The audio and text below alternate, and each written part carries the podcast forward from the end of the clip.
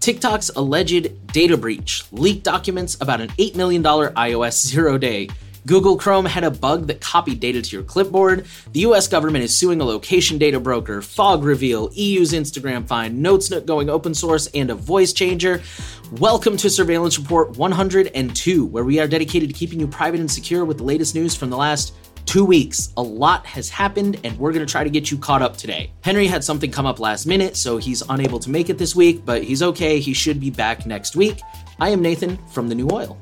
As always, we want to remind you guys that if you get value out of Surveillance Report, if you like it and you want to see it keep going, we encourage you to help support us. One way to do that is through our Patreon. This is where you can give with fiat currency. And when you do, you get things in return, like you get access to the show notes, you get a sponsor-free segment that doesn't have this whole spiel, you get to ask a question in the Q&A that sometimes we will pick the ones that we find interesting and answer them at the end of the show. If you don't care about any of that and you just want to keep us going, the most privacy-respecting way is through Monero, and you can do that by using the QR code on the screen. We see all of your donations. They're all extremely helpful. Thank you guys so much for helping us keep going.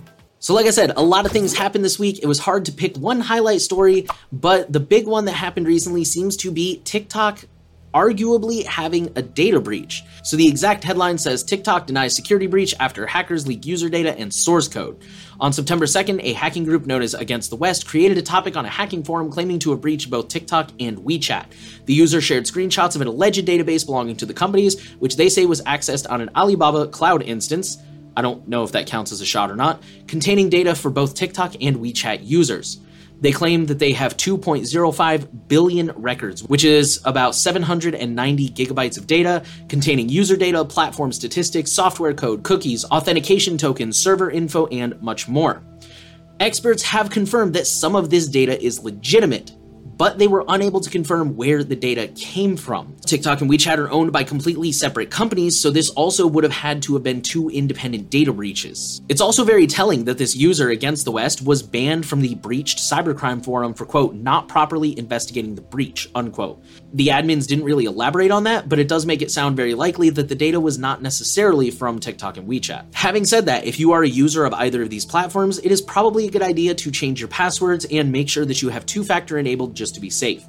I actually found out that TikTok allows you to use simple login and voice over IP phone numbers, so that's good. I'm sure they're still collecting a ton of other data because it's a phone app and they can do that, but that's one little win. Of course, you could always just err on the side of caution and delete the apps altogether if you can. So that's the story right now. Be careful, change your passwords, all that fun stuff. And as always, if we hear anything, we'll keep you guys updated. With that, we'll get into our data breaches. A huge Chinese database of faces and vehicle license plates has spilled online. This comes from the tech company Xinyi Electronics, contains over 800 million records, and is the second largest breach this year. The first largest also came from China a few months ago. They're not doing very well on the security front right now. This was likely exposed inadvertently by human error. The company builds access systems for controlling access for people and vehicles to workplaces, schools, construction sites, and parking garages across China. Its website touts its use of facial recognition for a range of purposes beyond just building access, including personnel management like payroll, monitoring employee attendance and performance, while its cloud-based vehicle license plate recognition system allows drivers to pay for parking in unattended garages that are managed by staff remotely. The database included links to high-resolution photos of faces, including construction workers entering building sites and office visitors checking in, and other personal information, such as the person's name, age, and sex, along with resident ID numbers, which are China's answer to national identity cards. The database also had records of vehicle license plates collected by Xinyi cameras in parking garages, driveways, and other office entry points. So this was also exposed on an Alibaba-hosted server. And again, is this like the new AWS bucket? I don't know, you guys decide. At least one other person accessed it and had left a ransom note, but it's unclear if they actually stole or deleted any data, and chain analysis shows that no ransom has been paid yet. Russian streaming platform Start.ru has confirmed a data breach affecting 7.5 million users. This contained email addresses, phone numbers, and usernames. Financial information, bank card data, browsing history, and user passwords have not been impacted because those details are not present in the database. Start has fixed the vulnerability and is recommending changing passwords, but they're not enforcing it. Meanwhile, Nelnet Servicing has had a breach exposing the data of 2.5 million student loan accounts. This comes from the Oklahoma Student Loan Authority and Ed Financial. Nelnet was their tech services provider, so we unfortunately see this quite common where a managed service provider gets hit and that affects all of their clients. This includes full names, physical addresses, email addresses, phone numbers, and social security numbers. The letters notifying users about the data breach clarify that no financial account numbers or any form of payment information were exposed due to this incident. A law firm is investigating further, and both companies are offering a whopping 2 years of credit monitoring via Experian. Around here, we recommend freezing your credit instead of credit monitoring. It's free. It doesn't require you to hand over even more invasive information to these companies. It lasts forever. So yeah, freeze your credit if you haven't. Moving over to India, Akasa Air has exposed sensitive records of thousands of customers. This is a new airline service that launched in early August and exposed details because of a, quote, technical glitch affecting login and sign up. And they give more details in the article, but basically it involved the HTTP requests that were disclosing data when you did packet sniffing. This affected over 34,000 customers and included full names, genders, email addresses, and phone numbers. It has since been fixed, but only after TechCrunch got involved. They originally ignored the researcher who tried to report it, so they take your privacy and security very seriously. The IRS also has exposed confidential taxpayer data.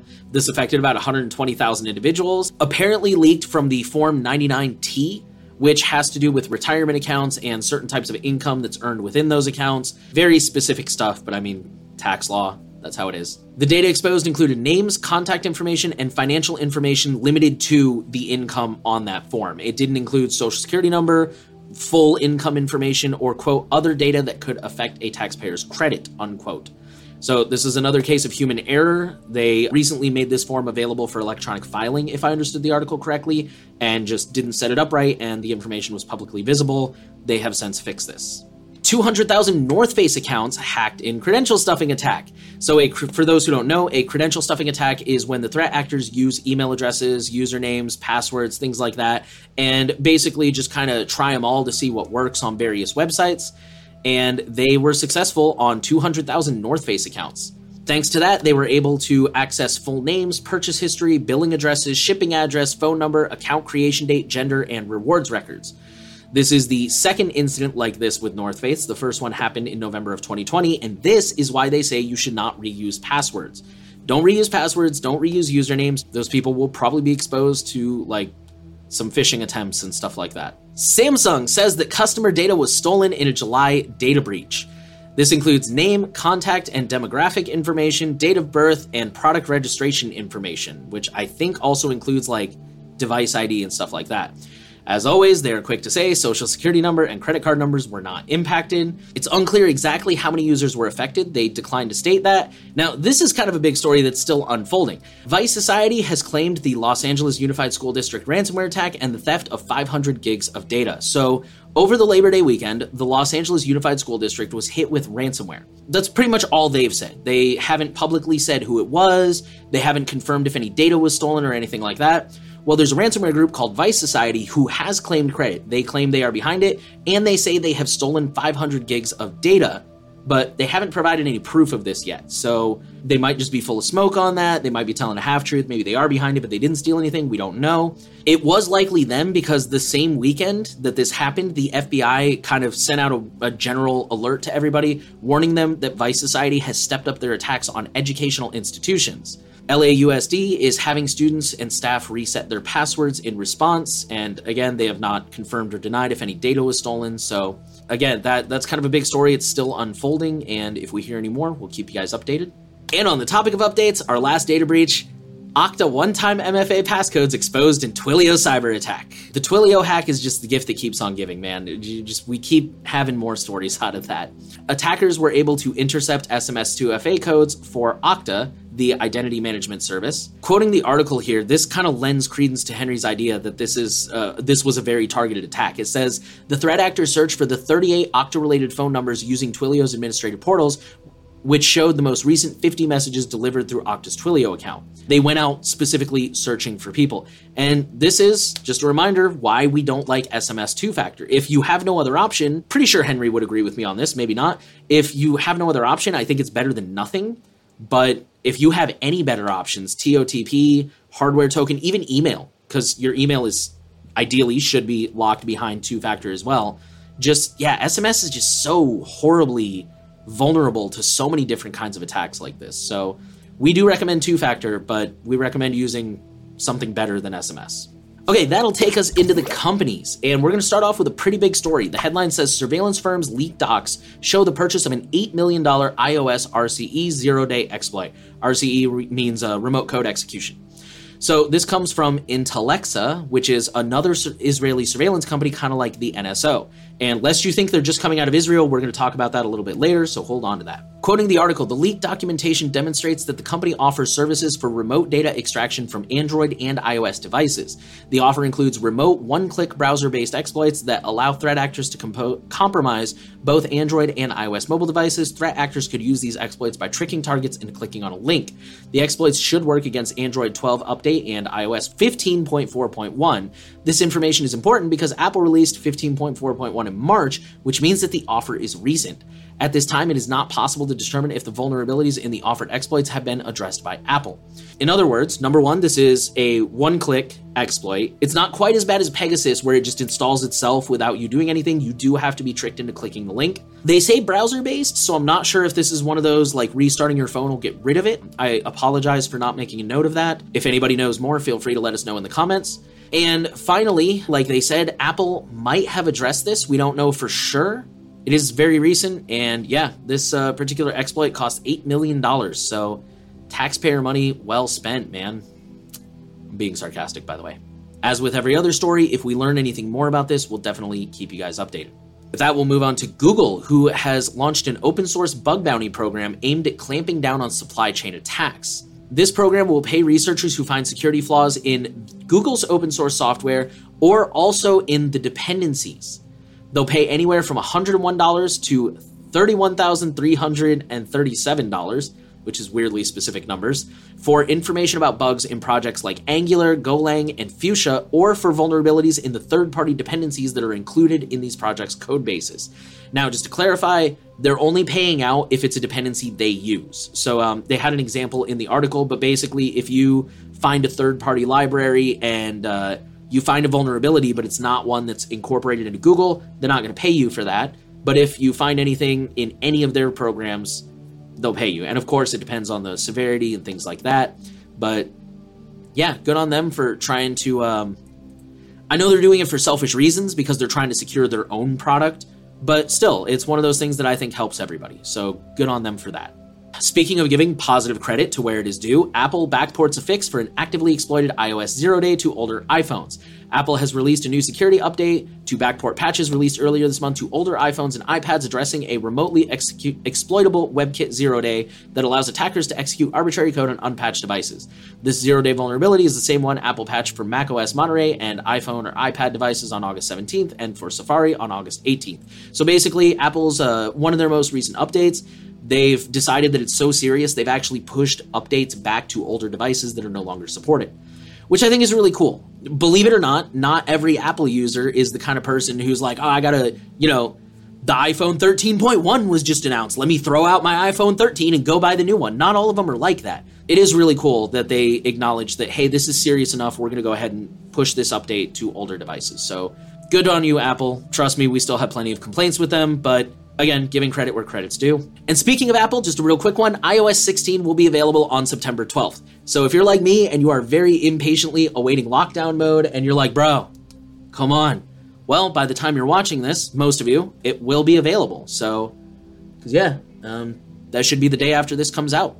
It also looks like they are changing their device support. Older devices will no longer be supported. This update will only apply to the iPhone 8 and later and the second gen or later SEs. Let's talk about Facebook. We have good news. The Facebook button is disappearing from websites as consumers demand better privacy. So this includes sites like Dell, Best Buy, Ford, Pottery Barn, Nike, Patagonia, Match, and Twitch. Dell's chief information officer said in an interview that this was in response to a declining use of the button, probably due to privacy and security concerns. Not to sound like too politically leaning, but this is kind of the free market at work. When people talk about like voting with your dollar or like making a statement through your actions, this is what we're talking about. Enough people are saying, I don't want to use this login with Facebook button, whether that's, for privacy reasons or whether that's whatever reason. Whatever the reasons are, people are saying they aren't using it, and companies are saying, well, it's not worth our time to incorporate this button and bother with it because nobody's using it, so they're all getting away with it, which is great because if you don't know, those buttons actually contain tracking pixels that help Facebook track you around the web. They're not just login buttons. They're not just there for fun. That's why browsers like Brave let you block them, and I think uBlock Origin also has a filter for that. So this is really cool. Websites are removing them because people aren't using them, which in my opinion shows that Facebook is becoming less popular, which I am totally okay with, but it also just means general better privacy for everyone all around because that's one less way that Facebook can track you across the web. There's other ways, there's other websites, but it's a start, so I think that's really cool. Now onto a less cool story. Intel has created an AI that detects student emotions. They're calling it Class, and the software, quote, runs on top of Zoom, so I'm assuming it can only be used in online schooling that uses Zoom. And Intel claims that it can detect if students are bored, confused, or distracted by assessing facial expressions and interactions with the educational content. So needless to say, we are not fans of this. We're more so sharing this because we do news. We're trying to keep you guys updated on developing stories and things that are out there, and this is a new thing. I guess it's not really surprising considering a lot of the stories we've covered in the past, but just trying to let you guys know this thing is out there. Beware of it. If you're a parent, definitely beware of it. If you're currently in school, find out if your school is using it and try to fight back if you can. Telegram is asking German users when to share information with law enforcement. So this is a Hacker News post that comes from a Telegram user in Germany who translated and shared this. They said it was posted, I think it was posted in like Telegram's official German channel or something like that. Telegram is apparently asking users basically what they should do going forward. So there's three options. Currently, the current privacy policy says Telegram will share IP addresses and phone numbers of terror suspects based on court decisions. The other two options that they are tossing around and they want votes on are option 2, on request by German police authorities, Telegram may disclose IP addresses and phone numbers of suspects of serious crimes, even if it is not supported by a court decision. And option 3, under no circumstances may Telegram share user information, including IP addresses and phone numbers of terror suspects, unquote. This is kind of a red flag, but if you're a German Telegram user, you should definitely go find the channel where this was shared and cast your vote. I would recommend you switch to an encrypted messenger that doesn't have any data to hand over in the first place. Our next story comes from AdGuard, where it says AdGuard publishes the world's first ad blocker built on Manifest V3. So for those who are not caught up with this story, basically for a long time, Chrome has been promising that they're going to roll out this new, I don't know what you would call it, backend called Manifest version 3. Currently, they're running version 2. And I think this is part of the whole like privacy sandbox thing that Chrome has been promising. Chrome is arguing this will offer better privacy for users. The problem is it will also break a lot of ad blockers, and a lot of the time that's been sensationalized as people saying like, oh, ad blocking's not going to work in Chrome. This article shows that's not entirely true. It will work, but there are a lot of limitations, and AdGuard goes through a lot of them in this article. This got a little bit technical. I didn't quite understand all of it, but if I understood it correctly, the main limitation seems to revolve around rule limits.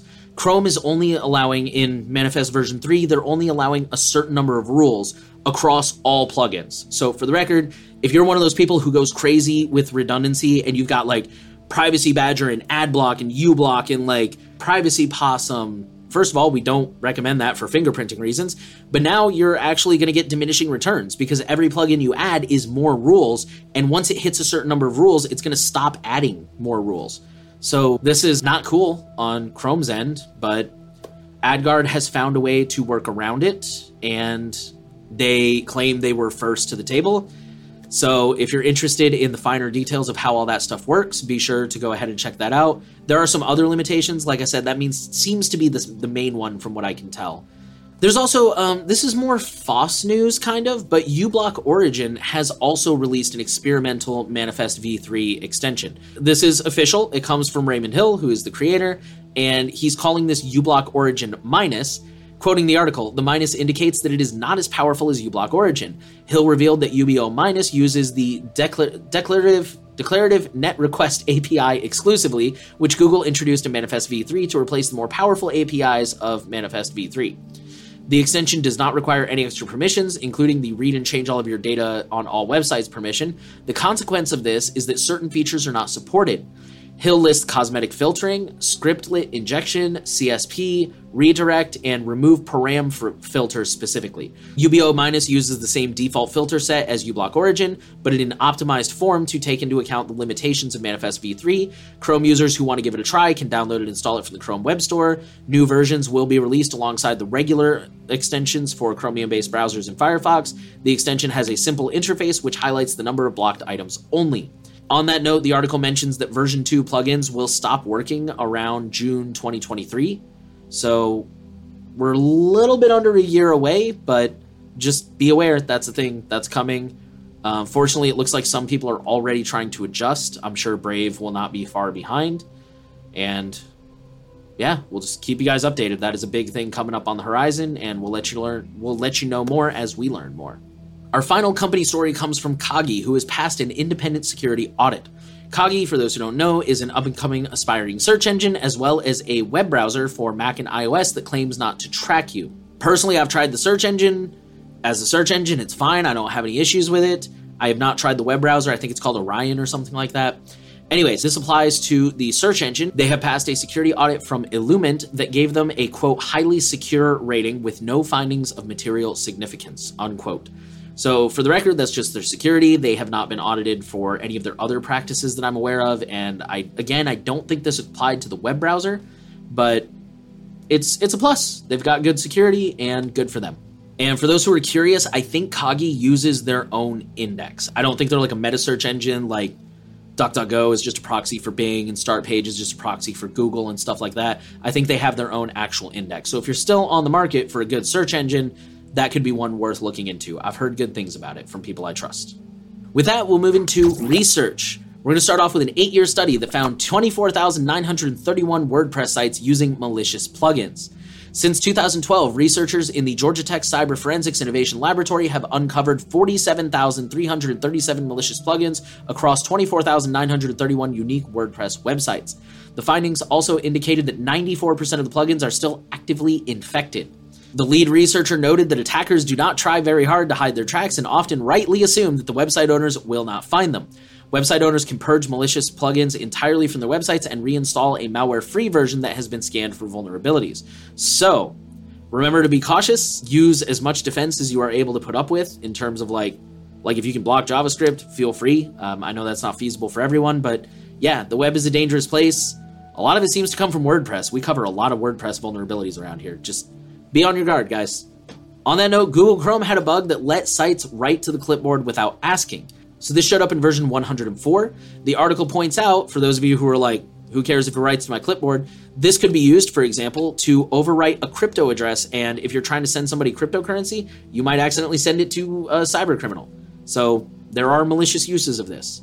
Developer Jeff Johnson confirmed that many browsers are actually capable of doing this, which is really scary. Thankfully, none of them can read your clipboard. That is a functionality that web developers seem to have taken into account, but not the other way around. It's also worth noting that not all browsers were affected. So sometimes when there's a Chrome bug, at least for me, it's a little unclear if it only affects Chrome or if it affects all Chromium-based browsers. But for example, Brave is one of the browsers that they listed as not affected by this. I'm not sure if the bug has been patched at this time. I haven't heard any updates on that. Just one more reason not to use Chrome. Our next story, over 1,000 iOS apps found exposed hard-coded AWS credentials. So this comes from researchers at Symantec, who also found 37 Android apps doing this. So iOS is not the only one, but they certainly seem to be the worst offender. 77% of the credentials they found were still valid and could be abused to access live servers with data in them. Not just production servers or test servers, like in-use live servers. In 3 specific cases, the researchers called the potential consequences, quote, catastrophic. Yeah, not good. Again, be careful what apps you download. Don't download them unless you actually need them, because you're giving them a lot of permissions and you're trusting them to secure their data, which sometimes they don't do. On that note, our next research article, I'm sorry, it's all like depressing research today. Our next article says over 80% of the top websites leak user searches to advertisers. So this affects websites that have embedded search bars on the site. I'm guessing like the kind where you can type in a search for other content on the website. The search terms are most often leaked via a referrer header, URL, or payload, but there are other methods that they can be leaked. The defense here is to use an actual search engine. If you're trying to search the site, it might be better to actually go to like Brave or your search engine of choice and search for like that site article. I know Google, I think most other search engines have adopted this. Google has an option where you can type like site colon, the site name, and then like keywords. So you could go to like, if you're looking for a news article, you could go like site Reuters.com, I don't know, California privacy law or something. So that's one possible solution to get around this to help prevent leaking some of that stuff. Okay, and our last research story is some good news. Researchers have published post-quantum upgrade to Signal protocol. So this comes from a company called PQ Shield, and they have created a proof of concept of how Signal can add post-quantum cryptography to their protocol to improve it and help protect it from quantum attacks as we move forward. They have offered to, quote, license this to Signal for free. The article didn't really go into depth on what that means. Like, would this be free in perpetuity? Would this be like a one-time, we're giving it to you for free? Would there be terms with this licensing? I don't know. That's kind of a weird choice of words. My takeaway here is that people are looking at ways to improve Signal, moving into the future and make it resistant to quantum attacks, quantum computing, which is awesome because I know we've mentioned it in the past. That's a real big concern for a lot of people as we move into the future. And it's really good to see companies starting to take this seriously and try to be proactive about it. But for now, it's time for politics, and we're going to start off with a sweeping children's online safety bill that was passed in California. The California bill would require online services for general audiences to proactively design their products and features to protect child users. In practice, that means apps and sites must analyze and mitigate the risks that services may pose to minors, like exposing them to explicit content or manipulative techniques to prod them to spend hours on end online. The legislation also requires online services to turn on the highest privacy settings by default for minors, and it prohibits online platforms from collecting children's precise location without providing an obvious sign to the child while their whereabouts are being tracked. And this takes effect in 2024. Civil liberties experts raise concerns about consumer privacy. In particular, they warn that the requirement for general audience sites to provide greater protections for children would lead to unintended consequences for adults. Such a system would likely lead platforms to set up elaborate age verification systems for everyone, meaning that all users would have to submit personal data and submit to more corporate surveillance. And this comes from the Electronic Frontier Foundation back in April. Our next story was kind of a big one. It says the US government is suing Kochaba for selling sensitive geolocation data. The FTC announced that it has filed a lawsuit against Idaho-based data broker Kochaba for selling sensitive and precise geolocation data within meters collected from hundreds of millions of mobile devices. Kochaba is one of those companies that collects location data and sells it to pretty much anyone who's willing to pay the subscription fee. Clients could use this data to identify and keep track of mobile users' movements to and from various locations, such as reproductive health, mental care, and addiction recovery facilities, or shelters for domestic violence survivors or homeless shelters. The data broker also claimed that the location data feed delivers raw latitude and longitudinal data with volumes around 94 billion plus transactions per month, 125 million monthly active users and 35 million daily active users, on average observing more than 90 daily transactions per device. So in other words, they're collecting a crap ton of data points. The FTC alleges that by selling data tracking people, Kochava is enabling others to identify individuals and exposing them to threats of stigma, stalking, discrimination, job loss, and even physical violence. In fact, the data broker has touted identifying households as one of the possible uses of its data in some marketing materials. We'll see what comes out of it. They are, of course, fighting this. Kochava is. We'll let you know if we hear anything. Keep in mind, these lawsuits often take years to resolve, so we may not hear anything for a while. But as Henry would say, stay subscribed, and we'll let you know as soon as we hear something. This one comes from the EFF. It says, Inside Fog Data Science, the secret of companies selling mass surveillance to local police. So this article is part of an entire series that we totally recommend reading because there's a lot going on here. Fog Data Science collects, quote, near real-time location data from apps on both Android and iOS, claiming it has, quote, billions of data points on more than 250 million devices and can learn where subjects work, live, and, quote again, associate, whatever that means. Their web platform allows customers to access detailed histories at least as far back as June 2017. EFF has found that Fog Data Science has had past or current contracts with at least 18 local, state, and federal law enforcement agencies, and several other agencies have taken advantage of their free trials. The article goes on to describe what we know, like, for example, they can do area searches where the police can just draw a shape on the map and pick their time range and say, show me all the devices, or they can do device searches, which is, you know, where they pick a device and say, show me the location history. EFF believes that Fog has exaggerated some of their capabilities, but notes that the broad strokes are probably true. Maybe they don't have quite billions of data points, but they probably have a crap ton that for all intents and purposes is the same thing. In particular, EFF is concerned by what they call pattern of life analysis, which is where they determine things like, you know, your work, your home, and other notable locations by tracking that long-term location data. EFF also believes that they are acquiring this data by buying it from other location collecting SDKs, like the ones we've covered on this show before. There's all kinds of concerns there. Again, it's a whole series of articles. It's a long read, but it's very much worth it, and we recommend it. Our next story, I'm going to keep this real quick. It's also from EFF. It says the Secure Notarization Act will create a race to the bottom for privacy. So this is one of those things we just want to put on your radar because it is currently in Congress. HR 3962, the Securing and Enabling Commerce Using Remote and Electronic Notarization Act of 2021, or Secure Notarization Act. This bill would require states to recognize remote online notarizations to meet a weak minimum federal standard, regardless of whether those notarizations potentially meet stronger pre-existing state standards. Quoting the article real quick, this bill fails to require strong minimum privacy standards while simultaneously requiring the collection and retention of personally identifying and necessarily sensitive information that notaries normally wouldn't collect in the first place. Crucially, the bill does not prohibit the sale or disclosure of data collected during an online notarization. If passed as written, the Secure Notarization Act would require states to recognize out-of-state notarizations that do not comply with potentially stronger state standards. This encourages a race to the bottom. States will have a clear incentive to establish the weakest possible standards in a bid to attract notary businesses to their state. So yeah, again, that's just a signal boost, letting you guys know that's out there. We do have a brief spot of good news. Internet service providers have dropped a challenge of a privacy law. In 2020, Maine created, quote, one of the toughest privacy laws in the US by requiring opt-in standards for ISPs to collect and sell user data, which I just have to be sarcastic and cynical for a minute. Wow, so tough. Very wow, much privacy. That's amazing that like get consent is tough, whatever. Back on topic. ISPs pushed back, saying this violated their First Amendment rights, somehow. A judge said no, it doesn't, but they continued to push, and it seems that they have finally given in and thrown in the towel and accepted the law, which on the one hand is a little worrying. Maybe they found a way around it or something like that.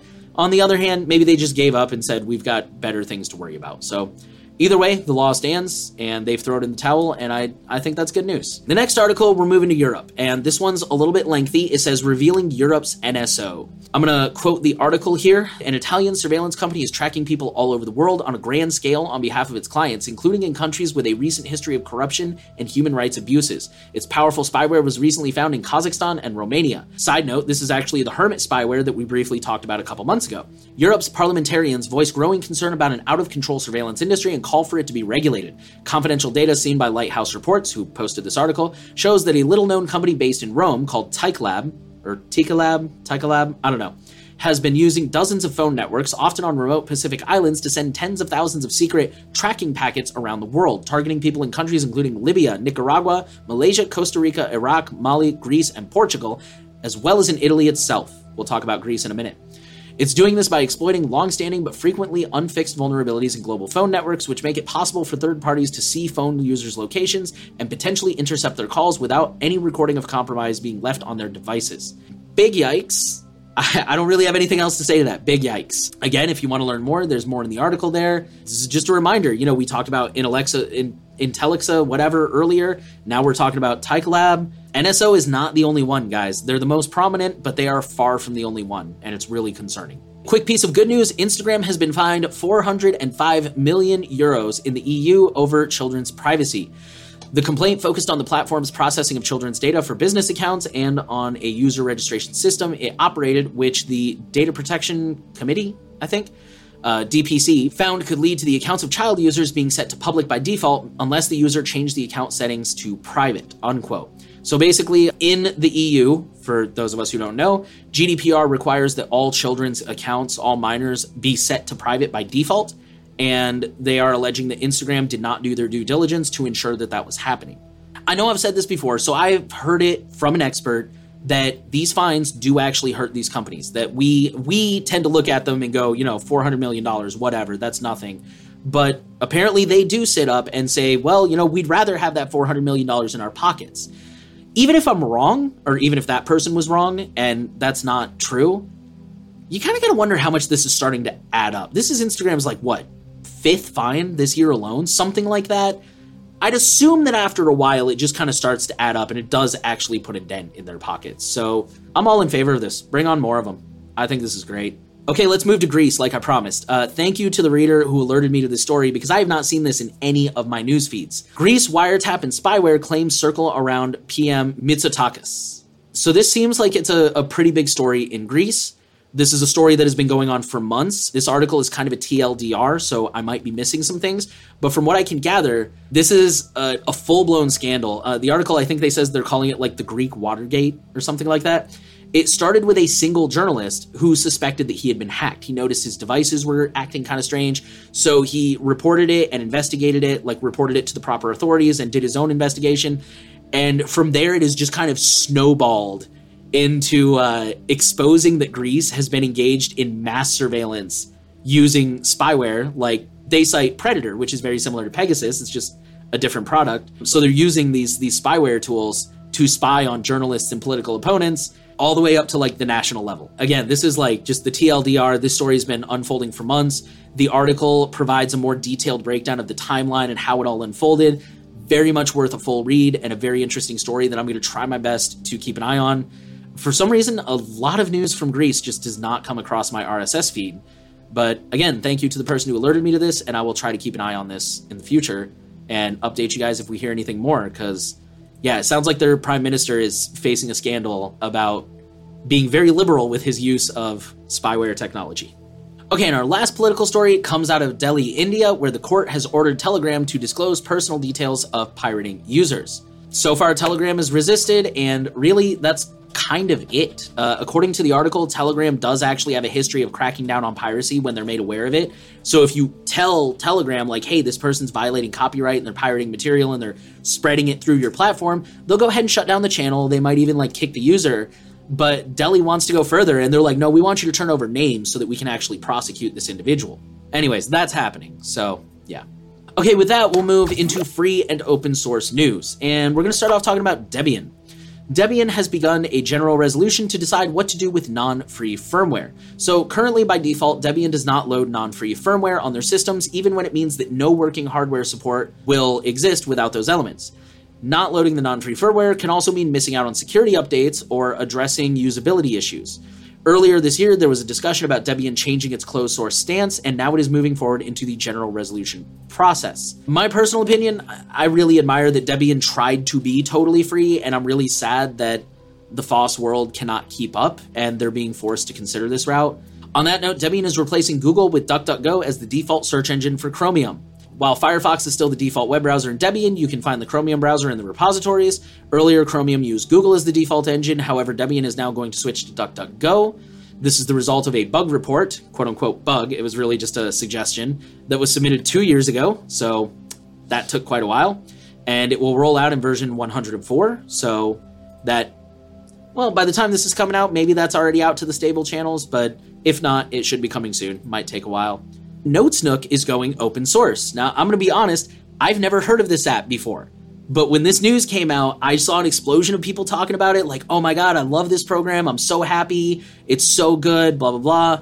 So if you are in the market for a good note-taking app, and you're also preferring something that's open source, this is now one to consider.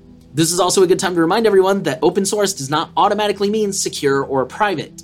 However, the developer seems to have a lot of respect for open source and the trust that it instills. So in this particular case, I think this is only going to be good. And especially since they already seem to have such a big fan base, I think they're going to see a lot of improvements as people look at the code and suggest improvements. Hopefully they'll take those to heart and implement them. Okay, with that, let's jump into another big story this week.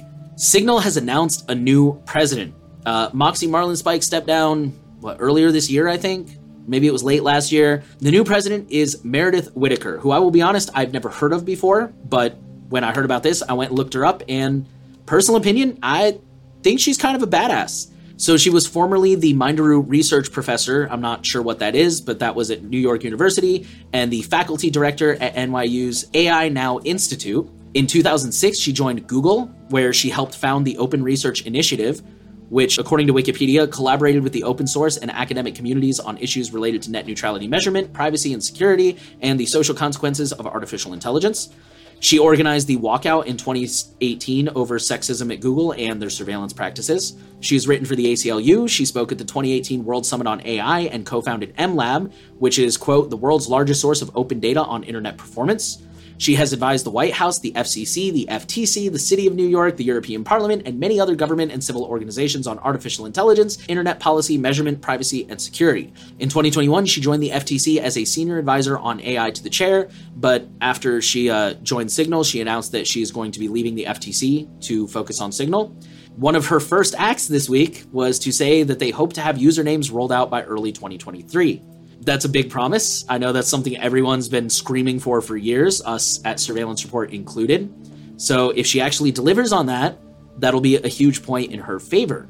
I'm very hopeful, and we'll see what happens. Maybe I'll eat those words. I'll admit that. Time will tell. But so far, this seems really promising. Okay, and then just a couple of quick stories to round out FOSS. Number one, Wine 7.16 has arrived 2 days late, but brought game enhancements. There's a lot of technical fixes, but there's also fixes for the games Saints Row, Metal Gear Solid 5, Ragnarok Online, and Star Citizen. Finally, Matrix has released some security updates that apply to certain clients. So just basically a reminder, keep things updated. If you use Matrix, check for updates on your client. Don't get caught by those. As Kerry Parker would say, don't get caught with your drawbridge down. That'll take us into Misfits. Lessons learned from a stolen laptop. So this came from Reddit. OP had their laptop stolen by a coworker that they trusted. And they talk about, you know, how they got into that situation, how they found out about it, the steps they took, and additional compromises. So this is one of those articles. I'm going to let you guys read it.